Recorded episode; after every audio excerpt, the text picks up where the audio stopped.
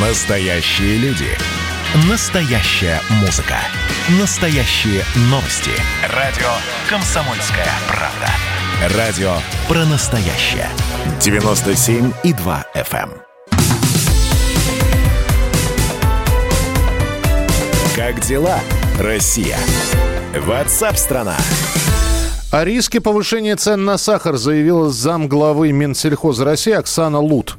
Причины, по ее словам, в том, что сев сахарной свеклы идет с опозданием, а также истекает срок соглашения о фиксации цен. Ну а Кабинет министров, как утверждают некоторые издания, рассматривает новые меры по урегулированию цен на сахар. Они в, э, в правительстве хотят создать интервенционный фонд и хотят еще ежегодно квоты утвердить для беспошлинного импорта. Ну, в общем, что будет с сахаром, насколько вырастет э, цена э, на килограмм сахара, потирают ли руки изготовители сахарозаменителя. Мы поговорим с экспертом тематической площадки ОНФ «Малое и среднее предпринимательство и поддержка индивидуальной предпринимательской инициативы» зампредом партии Роста Сергеем Деминым. Сергей Аркадьевич, здравствуйте. Добрый день. Стоит ли ждать повышения цен, серьезного повышения цен? Э, На мой взгляд, серьезного повышения цен не будет. Э, Тенденция, которая на сегодняшний день есть, это достаточно стабилизация, достаточная стабилизация цен. Э, И опасаться того, что вот не хватит сахара людям, там э, урожай, когда нужно будет его собирать и мариновать там или что-то консервировать, ну, у меня нет таких опасений.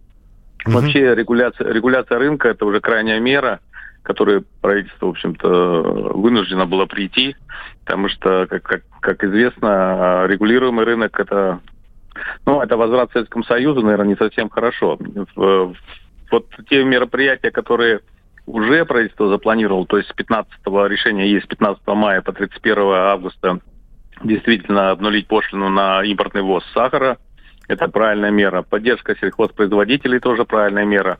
Тем более планируется расширение посевных площадей в этом году. И в разных климатических зонах там у нас свекла достаточно хорошо растет. Поэтому здесь я не вижу никаких проблем. Э, Продукты и все, в общем-то, э, постепенно все дорожает. У нас ничего не дешевеет в течение времени.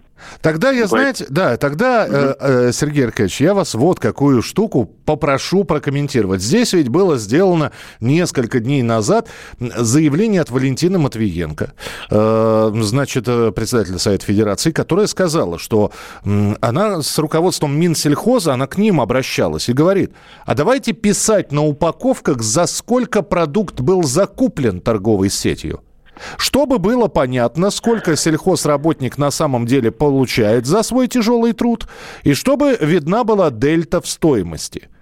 То есть вы представляете, да, на упаковке будет э, написано, что сахар на самом деле был куплен по 20 рублей, а магазины накрутили цену. Как вам такое предложение? Вы знаете, вот я с уважением отношусь к Матвиенко, но вот э, выхваченные из контекста какие-то заявления, они, собственно, никакой роли не играют. И более того, даже вот такая инициатива, она, собственно, вредит рынку, потому что невозможно во- вообще это понять цену, да, в разных э, климатических зонах себестоимость разная. Часто производители просто не могут даже это продать кому-то, и не всегда доходит продукт, как мы с вами знаем, сельхозпроизводителей, до э, покупателя. То есть имеется в виду для крупных закупщиков, которые потом перерабатывают или продают ее дальше. То есть настолько большая страна и настолько э, ну, разный рынок в разных ее частях, если говорить об этом, то вот эти все методы, ну, как бы заявления, наверное, они сделаны, конечно, с каких-то соображений личных, я понимаю, еще раз повторю, что э, действительно много Матвиенко сделала для нашей страны. Но в данном случае я не поддерживаю это заявление, потому что ну, ничего не даст. Кроме, кроме э, дополнительной нагрузки на предпринимателей, потому что это же надо все вносить, все эти наклейки, то, что уже есть э, и установлено ГОСТом, это все накле- наклейки печатаются типографским способом, это надо опять вносить туда что-то, изменения, опять печатать эти значит, наклейки или упаковку саму печатать по-новому, или наклейки делать. Мы с этим не раз сталкивались уже, когда какие-то нов- нов- новшества вводятся, а продукция-то есть на складе, приходится ее там обклеивать дополнительными там ростестовскими знаками или еще что-то, то, что вводится. Просто никак, ведь, не, влияет, да. никак не влияет да. на, на, на конечный результат. Но мы же, с вами, мы же с вами ходим в магазины. Вот вас, как покупателя, разве не интересует, а из чего складывается такая высокая, ну, на ваш взгляд, цена? Если вы видите какой-то... Разве вам не хочется знать, а сколько действительно магазин и, и, и кто на этом зарабатывает большие деньги? Ритейл или производители? Ну, нет, может быть, не хочется знать, но мне если хочется знать, то хочется знать на все продукты 100%.